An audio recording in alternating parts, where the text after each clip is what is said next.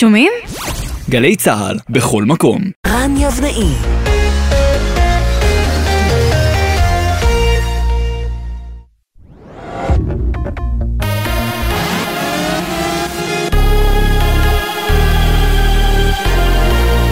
גלי צה"ל השעה שבע, ערב טוב באולפן עמית קלדרון עם מה שקורה עכשיו. נשיא המדינה הרצוג יציג בעוד כשעה וחצי את מתווה הפשרה שלו לשינויים במערכת המשפט. בתוך כך, ראש הממשלה נתניהו נועד בשעות האחרונות בכנסת עם בכירים בקואליציה בנוגע למתווה הפשרה של הנשיא, זאת בשעה שהיה אמור להיות בדרכו לברלין. הטיסה נדחתה לשעה עשר בלילה. מדווח כתבנו הפוליטי יובל שגב. הרצוג יציג את המתווה בעוד כשעה וחצי אחרי שהשיחות בלשכת ראש הממשלה הסתיימו ללא הסכמה על כל הסעיפים בין ראשי הקואליציה. המתווה לא צפוי לכלול שליטה מלאה של הקואליציה בוועדה לבחירת שופטים, אך מרוב הסעיפים האחרים אנשי הממשלה צפויים להיות מרוצים. כפי שדיווחנו מוקדם יותר, הדיון אצל ראש הממשלה כלל גם עיסוק בחוק הגיוס ובהכשרת אריה דרעי לשר, כחלק עקיף מהפשרה. הותרה לפרסום הפרשה הביטחונית בצפון. מחבל שחדר מלבנון הניח את המטען שהתפוצץ בצומת מגידו, וכעבור שעות חוסל סמוך לגבול לבנון כשעליו חגורת נפץ. עם הפרטים המלאים כתבנו לענייני צבא וביטחון, דורון קדוש. המחבל שביצע את פיגוע המטען סמוך לצומת מגידו חצה את הגבול מלבנון לישראל, הגיע לנקודת הפיגוע, הניח את המטען ומשם מצא רכב שהסיע אותו חזרה לגבול. לאחר סריקות של שעות ארוכות, הימ"מ והשב"כ תפסו אותו ביום שני אחר הצהריים, סמוך ליערה, ועליו חגורת נפץ מוכנה להפעלה. הלוחמים חיסלו אותו בירי וכך מעריכים שסוכל פיגוע נוסף. ברכב נמצאו אמצעי לחימה נוספים, והנהג נעצר ונלקח לחקירה. בצה"ל אומרים כי נבחנת מעורבותו של חיזבאללה באירוע, וכעת בישראל שוקלים כיצד להגיב. מדד המחירים לצרכן עלה בפברואר בחמש עשיריות האחוז ונמשכת ההאטה בקצב עליית מחירי הדירות שנרשמה בשנה האחרונה. מדווחת כתבתנו לענייני צרכנות עינב קרנר. בניגוד לתחזית השוק, מדד המחירים לצרכן זינק בפברואר בחמש עשיריות האחוז ובקצב השנתי חלה התמתנות לחמישה אחוזים ושתי עשיריות. מחירי הדירות בין החודשים דצמבר עד ינואר 2023 עלו בעשירית האחוז וב-12 החודשים האחרונים נרשמו נרשמה בלימה בקצב עליית המחירים שעומד על 14 אחוזים וחצי. מחירי הדירות החדשות נותרו ללא שינוי. המערך שמאפשר לנשים לגשת למבחני הסמכה במשרד הדתות הוקפא מאז כניסתו של השר מיכאל מלכיאלי מש"ס לתפקידו. כך מדווח כתבנו לענייני דתות יואל עיברים. בתקופתו של השר הקודם, מתן כהנא, הוקם מערך הבחינות הייחודי, במסגרתו נבחנו 17 נשים בסוף שנת 2022. המבחן השני היה אמור להתקיים בימים אלו, אך הוא הוקפא. משרד הדתות נדרש לתת עדכון בנושא לבג"ץ תוך חודש וחצי. עורך הדין עמית בכר נבחר לכהן כראש לשכת עורכי הדין הזמני עד לבחירות הכלליות שהתקיימו בחודש יוני. בכר, שכיהן בארבע השנים האחרונות כראש מחוז תל אביב בלשכה, אמר לאחר היבחרו, עלינו להישאר מאוחדים נגד אלו המנסים לפגוע בדמוקרטיה. כתבנו לענייני משפט אביתר בר-און מזכיר כי נבחר יושב ראש זמני ללשכה לאחר שיושב הראש הקודם, אבי חימי, התפטר בעקבות הבדיקה המשטרתית נגדו בחשד שביצע מעשה מגונה בעורכת דין, עליה המליץ לשיפוט. ומזג האוויר הערב והלילה יהיה מעונן חלקית, בצפון הארץ עדיין צפוי גשם מקומי קל. לעדכונים נוספים חפשו את גלי צה"ל בטוויטר. אלה החדשות שערכה נועה מיכאלי, בצוות אור מטלון וענבר פייבל.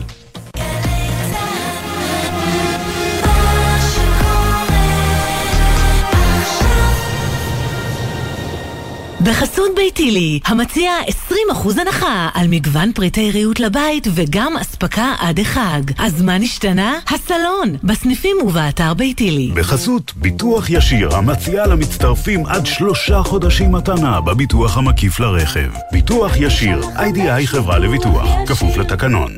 עכשיו בגלי צה"ל, רן יבנאי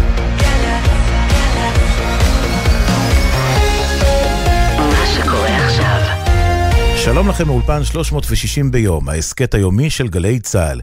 הזדמנות מעולה לחצי שעה של העמקה כל יום בנושא אחד שמעסיק את כולנו מ-360 מעלות.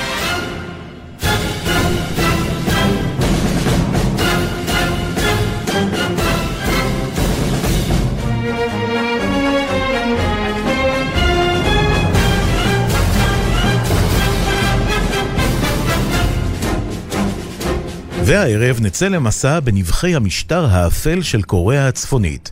נכיר את שושלת קים, מטילת האימה, נברר האם תוכנית הגרעין הצפון קוריאנית באמת מאיימת על העולם, נשמע מגוף ראשון מה מרגישים שנוחתים כישראלים בפיונג יאנג המצוחצחת, למה כל כך שקט שם, אבל מאוד נקי ברחובות, ולאן נעלמו כל בעלי החיים בעיר.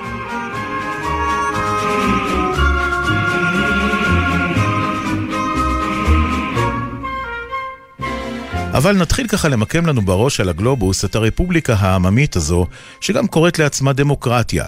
דוקטור אלון לבקוביץ', ממכללת בית ברל ואוניברסיטת בר אילן, מומחה להיסטוריה ולפוליטיקה של חצי האי הקוריאני. קוריאה הצפונית נמצאת בצפון מזרח אסיה, בחלקה הצפוני אה, אה, היא גובלת אה, עם סין, גבול של מעל אלף קילומטר, ו... בקצה השני יש גבול צר של כ-17 קילומטר עם רוסיה, ומדרום אה, יש לה את הגבול אה, עם קוריאה הדרומית, שזה הגבול הוא קו רוחב 38, מוגדר כ-demilitarized zone, האזור המפורז, שאומנם אין שם כוחות, שני קילומטר צפון או דרומה, אבל מסביב יש לנו מקומות דירה של כוחות, ותאורטית פוטנציאל העימות אה, תמיד קיים, כי לאור המתח שקיים בין שתי המדינות, ובעיקר בין קוריאה הצפונית לבין אה, ארה"ב. בשמה המלא, הרפובליקה הדמוקרטית העממית של קוריאה, היא איננה דמוקרטית, איננה עממית, אבל עדיין השם אה, הוא מאוד אה, נחמד. שתי המדינות הוקמו ב-1948, כמו מדינת ישראל. היה מתוכנן קוריאה הייתה תחת כיבוש יפני אה, מ-1910 עד 1945, התכנון היה שלאחר שחרור, זמן מה לאחר השחרור, קוריאה תהיה מדינה אחת, אבל פוליטיקה מקומית ובעיקר פוליטיקה בינלאומית והמלחמה הקרה הובילו אה, לחלוקתה של קוריאה ולהקמתן של, של שתי הקוריאות. אה, היה אמור להיות חלוקה זמנית, אבל מה שזמני זה קבוע במשך מעל שבעה עשורים. בואו נקפוץ רגע אחורה בהיסטוריה לתחילת המאה הקודמת. הדוקטור ליארו צרפתי, חוקרת קוריאה וראש החוג ללימודי מזרח אסיה באוניברסיטת תל אביב. בשנת 1910 יפן אה, סיפחה את קוריאה לאימפריה היפנית. שהשורשים של ההפרדה בין צפון ודרום קוריאה היום התחילו כבר אז. וכאשר הקוריאנים התחילו להתנגד לכיבוש היפני, התפתחו בשני סגנונות אה, מחאה והתנגדות. סגנון אחד היה סגנון אגרסיבי צבאי, קוריאנים שלמדו להשתמש בנשק ויצרו אה, מעין גרילה שהייתה נלחמת ביפנים, אה, מפציצה תחנות רכבת, ואותן קבוצות גרילה קיבלו נשק ואימון צבאי או בסין או ברוסיה. אותם קוריאנים גם למדו מה זה קומוניזם והפכו לקומוניסטים בעצמם. במקביל, היו הרבה אנשים שנשארו בתוך קוריאה וחיו תחת הכיבוש היפני והתנגדו בצורה יותר מתונה. קראו לזה התנגדות לאומית. למשל, היפנים לא הרשו ללמד את השפה הקוריאנית, והמתנגדים, המתונים, פשוט פתחו למשל בתי ספר אה, חשאיים במחתרת ללמד את הילדים הקוריאנים גם את השפה הקוריאנית. וצריך לציין שגם את אלה וגם את אלה היפנים רדפו. אז היפנים רדפו אחרי כולם. מה קרה אחר כך? כאשר אה, היפנים נסוגו ב-1945, הם חתמו על הסכם עם האמריקאים, שבו הם אה, הבטיחו לסגת באופן מלא מקוריאה כולה, ולהחזיר את קוריאה לקוריאנים. ועכשיו הקוריאנים נותרו לנהל את ענייניהם, אה, שתנהל את עצמה וכן הלאה. אלא שהקוריאנים, שחיו בחצי האי, קיבלו לתוכם כמה עשרות או אולי אפילו מאות אלפים של קוריאנים מהגלות, אלו חזרו לתוך קוריאה, ולמעשה הם קראו לאותם קוריאנים שפעלו תחת יפן משתפי פעולה. לעומתם, אמרו המתנגדים המתונים שחיו תחת הכיבוש היפני, כולנו היינו בורחים, לא הייתה קוריאה. אחרי הסכסוך ההיסטורי ב-1950, התחילה ממש מלחמת אזרחים בין הצדדים שנמשכה שלוש שנים. ממשיכה ומתארת הדוקטור ליאור הצרפתי. ב-1953 אה, נוצרת הפרדה ברורה בין צפון קוריאה לדרום קוריאה, אה, נחתמים הסכמי שביתת אש והמלחמה נפסקת. ומה שקורה אחרי המלחמה זה שדרום קוריאה הופכת למדינה בהנהגתו של אי סינגמן, אותו נשיא, נשיא שנבחר כבר ב-48, ממשיכים כרגיל, ואילו בצפון קוריאה, אה, קים איל סונג, הוא הנשיא, ומאז המדינה הצפון קוריאנית נקראת הרפובליקה הדמוקרטית של קוריאה. הרפובליקה העממית כמובן, כי הם קומוניסטים. ומתי אה, נכנסה קוריאה הצפונית לרעיון הקומוניסטי? צריך לזכור שהעם הקוריאני לא הכיר דמוקרטיה. מה שהם הכירו זה מלך ושיטת מלוכה מהסוג שאנחנו מכירים שהיה גם באירופה וברוב העולם, עד שנכנסו היפנים וכבשו את קוריאה, ואז היה דיקטטורה צבאית יפנית, ואחר כך הקומוניסטים. כלומר, האנשים שב-1953 מצאו את עצמם בצפון קוריאה, מבחירה או לא מבחירה, אה, לא כל כך הבינו שיש אופציה כזאת של דמוקרטיה, שאנשים בוחרים את המנהיג וכן הלאה, הם פשוט חיו בצפון קוריאה, והרבה מהם אהבו את הרעיון הקומוניסטי. הרעיון הזה מאוד מצא חן בעיני הקוריאנים, כי אם לא היית שייך בקוריאה העתיקה למלוכה או לאצילים, אז רוב האנשים היו עניים ועבדים. אז הרעיון הקומוניסטי שבו אמרו נחלק לכולם, ולכל העניים תהיה אדמה, וכולם יאכלו, ו... ויש שוויון, זה היה נשמע להם ממש קסום, זה היה נשמע להם נפלא. בהחלט קסום.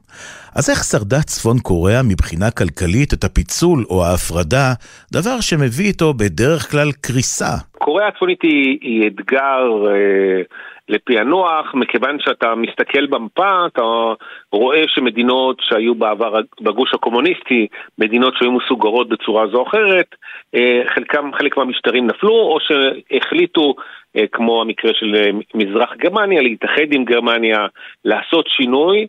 בחלק מהבעיה של קוריאה הצפונית, שלמרות כל המשברים הכלכליים היא לא התאימה את עצמה לשינוי. היא בעבר הסתמכה על ברית המועצות בסין, ושתי המעצמות האלה שינו את, את הכיוון והקטינו את הסיוע לקוריאה הצפונית. זה מה שיצר בשנות ה-90 ובהמשך לבעיות כלכליות בקוריאה הצפונית.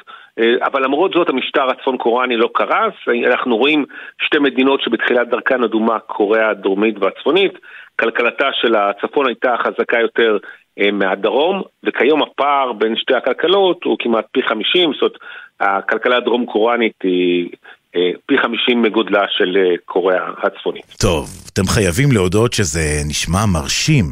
ועכשיו, בואו נכיר קצת את שושלת המנהיגים הצפון קוריאנית.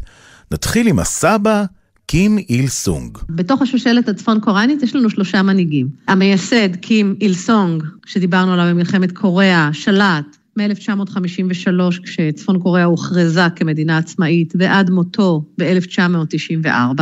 ירש אותו בנו קים ג'ונג איל, והוא שלט עד מותו כאשר ירש אותו קים ג'ונג און, ששולט בקוריאה הצפונית כבר כ-12 שנים. קים איל סונג הוא, הוא דמות נערצת, הוא נחשב מייסד המדינה, מייסד הרעיון הייחודי של צפון קוריאה, שהוא גם לא בדיוק קומוניסטי במובן הרגיל של המילה, והוא אחרי מותו נחשב כמגן המדינה. הוא הפך למעין דמות אה, חצי מיתולוגית. יום ההולדת שלו הוא יום חג, ומחלקים סוכריות ומתנות, וזה אחד הימים הכי חגיגיים, יש המון מופעים. מבחינת הצפון קוריאנים, הוא בן אדם שהביא חזון חדש, ומעריצים אותו עד היום. ולכן התמונה שלו שנמצאת בכל בית, היא לא תמונה של בן אדם, היא תמונה של מישהו שמגן על האנשים בצפון קוריאה כיום. לכאורה לא היו אמורים להעביר את השלטון מאב לבן, אבל אנחנו רואים שנוצר פה מבנה שלטוני שדואג לאינטרסים של המשפחה, לאינטרסים אה, של הגורמים שיכולים אה, למנוע את המעבר החלק. יש לנו, כפי שציינת, קימל סונג, הסבא של המנהיג הנוכחי, אה, שלט ביד רמה, פיתח את, את קוריאה, בנה אותה והביא אותה להישגים מרשימים, אפשר, אפשר להתווכח האם הם הישגים ראויים. וב-94, לאחר פטירתו, הוא העביר את, השלטון עבר לבנו, הוא התחיל להכין את ה... לבנו קים ג'ונג גיל, הוא התחיל להכין את, ה, את המעבר כבר אה, מעל uh, עשור. אז איך מעבירים את השלטון בסופו של דבר? מותו של מנהיג הוא סוד מדינה, מכיוון שיש חשש שאו גורמי חוץ או גורמי פנים ינסו לערער uh, על השלטון ולנסות לנצל את הוואקום הזה על מנת לבצע הפיכה. אז כאשר קימל uh, נפטר, 48 שעות זה היה סוד מדינה, עד אשר... אפילו המודיעין הדרום קוריאני לא היה מודע לזה, עד אשר אה, החליטו אה, להודיע את זה לציבור ולהתחיל במסע אבל אה, רשמי שכלל אה, האדרת אה, מעמדו של, אה, של הנפטר, קים אל סונג, ובניית הלגיטימציה ומעמדו של אה, קים ג'ונג איל, והבן שלט אה, מספר שנים, וגם הוא אה, אה, החזיר את נשמתו לבורא, ולשלטון עלה אה, קים ג'ונג און, שמצליח לשמר את, ה, את השלטון למרות כל המשברים. מה שחשוב לה, אה, להבין אה, במקרה של קים ג'ונג און, שהוא הגיע להישגים מדהימים לטוב ולרע. אם כבר עכשיו עשינו לכם חשק גדול לבקר במדינה הסודית, אברהם תש"ח, מדריך טיולים בחברת תרבות או מקבוצת רימון טיולים, מתאר עבורנו את המפגש הראשון עם רחובות פיונג יאנג. כאשר אתה מטייל ברחובות הבירה, המראה הוא מוזר. רחובות רחבים, ניקיון שמכה בעיניים, אנשים, בעיקר הולכי רגל, תחבורה ציבורית, ובאופן יחסית לציפיות לא מעט אה, תנועה, כמובן שלא מתאים לכרך בין שלושה מיליון איש.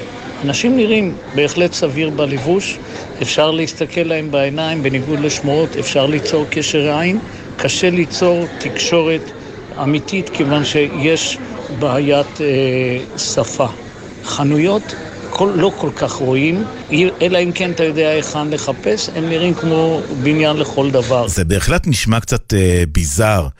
אגב, נתקלים בחוץ בחיות מחמד, אולי כלבים, חתולי רחוב, משהו? אינך רואה בעלי חיים ברחוב, באשר לניקיון, שוב אני מדגיש, זה מכה בעיניים. כיצד מסתכלים עליך? בצורה מוזרה, כמעה, מתבוננים, מבינים, ואז עוברים לסדר היום. האמת, ממש קורץ להגיע ולבקר שם. מדריך הטיולים אברהם תש"ח, נגיד שזרקת אותי כתייר לפיונג יאנג. יש איזה הנחיות מיוחדות למטייל העצמאי? ההגבלות לתיירים הן פשוטות למדי. הם מבקשים מאיתנו להתנהג כפי שהם מתנהגים ומתחייבים, כמובן שזה קצת אירוני, שכשיגיעו לארצותינו הם יתנהגו אצלנו כפי שאנחנו רגילים. אה, מבקשים לכבד את המנהיגים וה... הכבוד שנותנים למנהיגים זה לא להצביע אל פסליהם או תמונותיהם באצבע. כשמגיעים לאתר בו קדים קידה למנהיגים, אם אינך רוצה לקוד קידה, עמוד בצד, אבל ככלל הקבוצה אה, קדה אה, קידה. ומבקשים שאם בידיך תמונה בחדר של המנהיג, של מי מהמנהיגים, לא לקרוע אותה.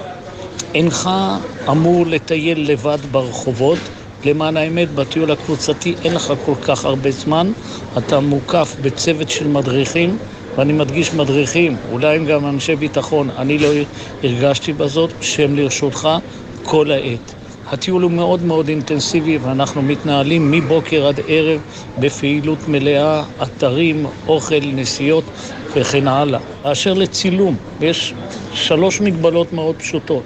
אחת, לא לצלם חיילים ומתקני צבא, מתקני צבא ממילא אינך רואה. לא לצלם אנשים בתקריב ללא רשותם, אני מדגיש, ללא רשות אתה יכול, וצילמנו אין ספור פעמים, וכשאתה מצלם את המנהיג, כלומר פסל או תמונה של המנהיג, הם מבקשים שתצלם את מלוא התמונה, לא תחתוך את, בתמונה את המנהיג. הם מדגישים ועומדים בזאת. אם יש לך ספקות, אם יש לך שאלות, תשאל ותענה. שוב, אני מדגיש שזה מאוד פשוט אם אתה משתף פעולה עם, כללים, עם הכללים ההגיוניים. אוקיי, האמת מאוד פשוט. לא מצלמים שום דבר, קדים קידה, כבוד למנהיג, ופחות או יותר זהו. אה, לא? אז מה קורה אם אנחנו מפרים הוראות? אפילו בקטנה. אם אתה מבקר בקוריאה הצפונית, יש כללים אה, רבים שאתה חייב לשמור, ואם אתה מפר אותם, אתה עלול אה, להיכנס אה, למאסר. בינינו, עדיף לעבוד על פי הספר, הצפון קוריאני כמובן.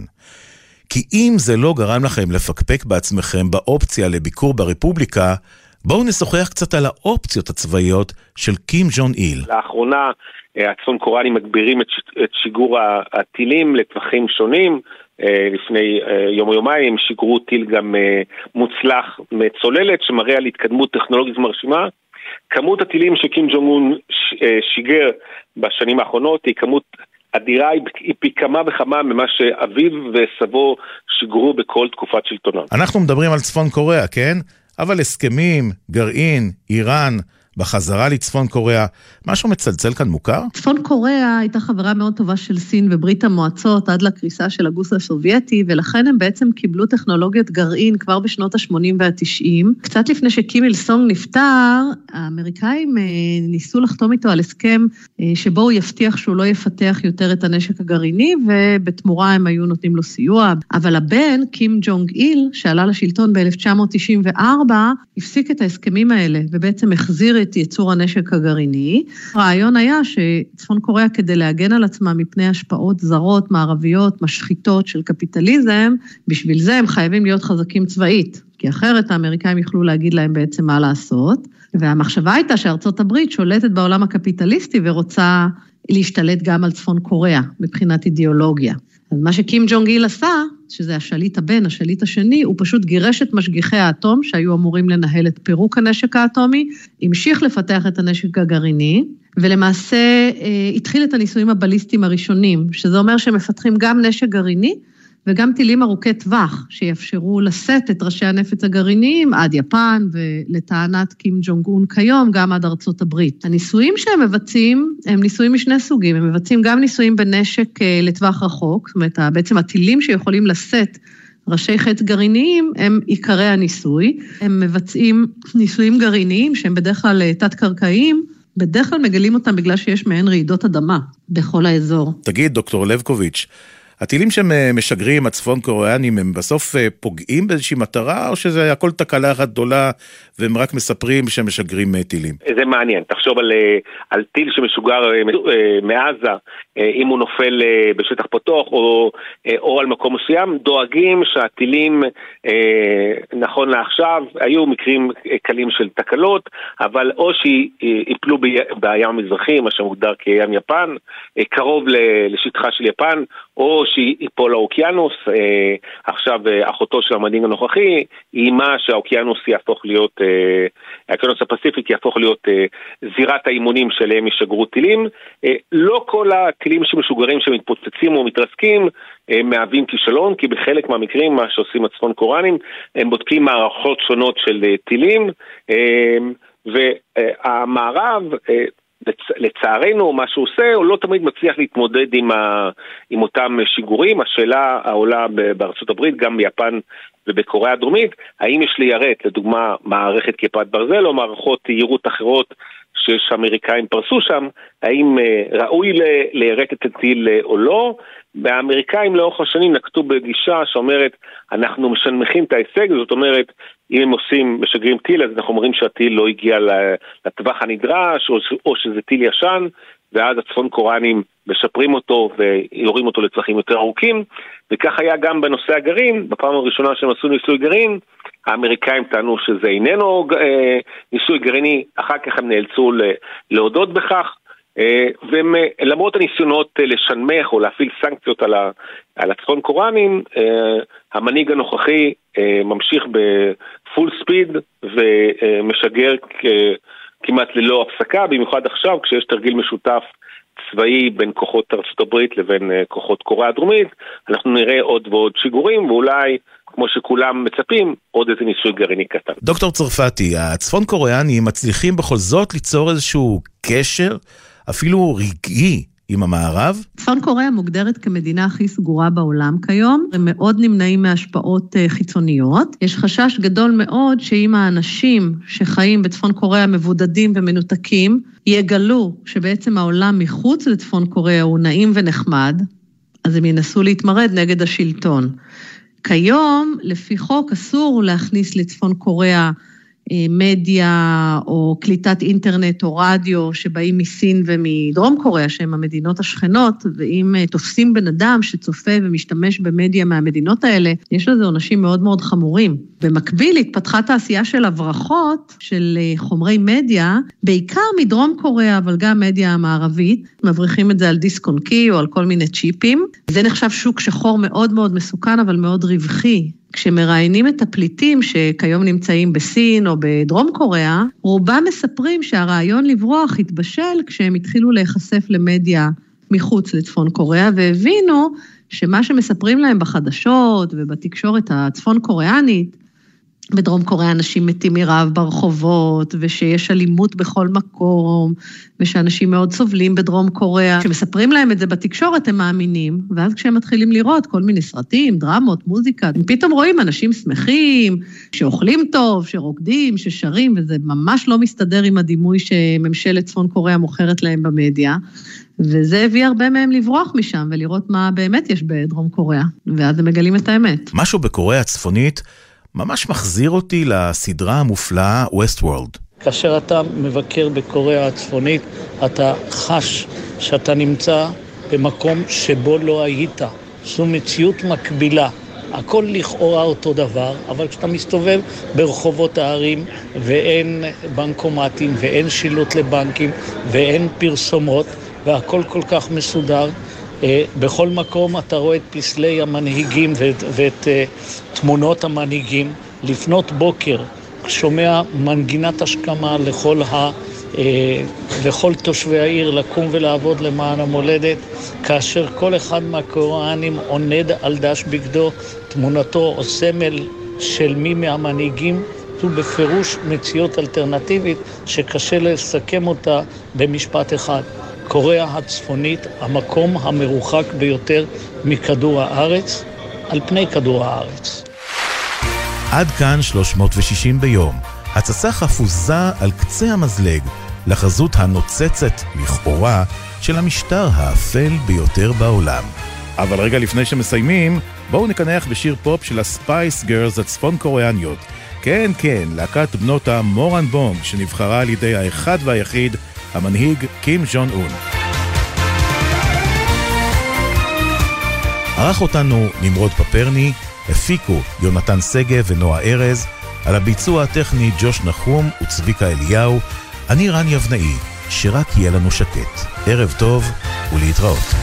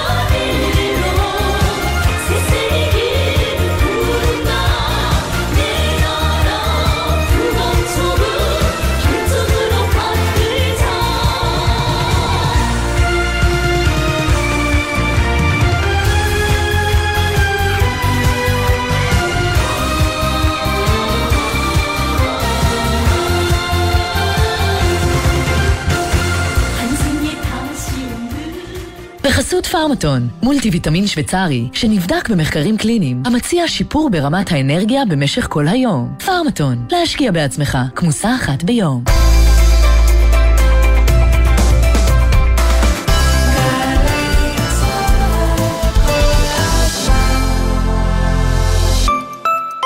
מי לא מכיר את מייגו והאזור האישי-ממשלתי שמוציא אתכם מהתור? מי? למשל אבי, שצריך להעביר בעלות על רכב.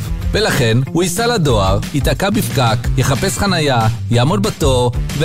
אתם מבינים? בזבוז זמן, חבל על הזמן. במקום זה, הוא היה יכול להיכנס למייגוב, להעביר בעלות, בקלות, ולקבל גישה למגוון גדול של שירותים ממשלתיים, שיכולים לחסוך זמן, כסף ותורים. חפשו מייגוב ברשת. מגישים מערך הדיגיטל הלאומי ומשרד הכלכלה והתעשייה. בואו רגע נדבר על הקריירה שלכם. סיימתם תואר ראשון, הגעתם גבוה, מה עכשיו? עכשיו הגיע הרגע להמריא ממש מעל העננים. זום פתוח לתארים שניים ברופין. MA בניהול משאבי ים, הגירה ושילוב חברתי, וכמובן MBA. 24 במרס. תיאטרון יידישפיל גאה להציג קרליבך חי, הצגה מוזיקלית מתסך נשומה על חייו וסיפוריו של הרב המרקד שלמה קרליבך עם דודו פישר ושחקני התיאטרון. להזמנות חייגו כוכבית 6797 מה זה באמת להיות ישראלי? דינה זילבר במסע לתוך הישראליות עם דמויות מפתח בחברה, בספרות ובתרבות. והשבוע, הפרופסור דוד הראל. לפני הרבה שנים אישה זקנה לקראת יום הולדת 107 שלה קיבלה מכתב ממשרד החינוך בדנמרק עם הוראות הרשמה לכיתה א'. מישהו לא העלה בדעתו שצריך שתי משבצות לספרות של הגיל. מילים ומשפטים עם דינה